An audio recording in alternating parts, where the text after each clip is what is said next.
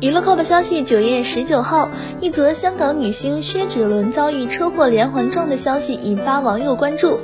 据薛芷伦介绍，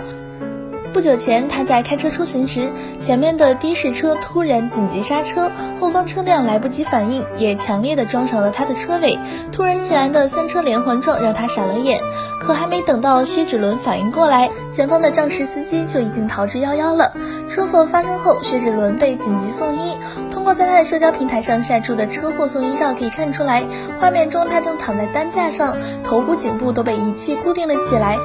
整个人看起来非常虚弱。记者了解到，尽管她身上没有明显的伤痕，但这次车祸使她的头部、颈部、背以及尾龙骨多处受到不同程度的损伤，后期需要接受物理治疗。她也担心自己会有后遗症，目前她正在一边调理身体，一边处理车祸的后续相关事宜。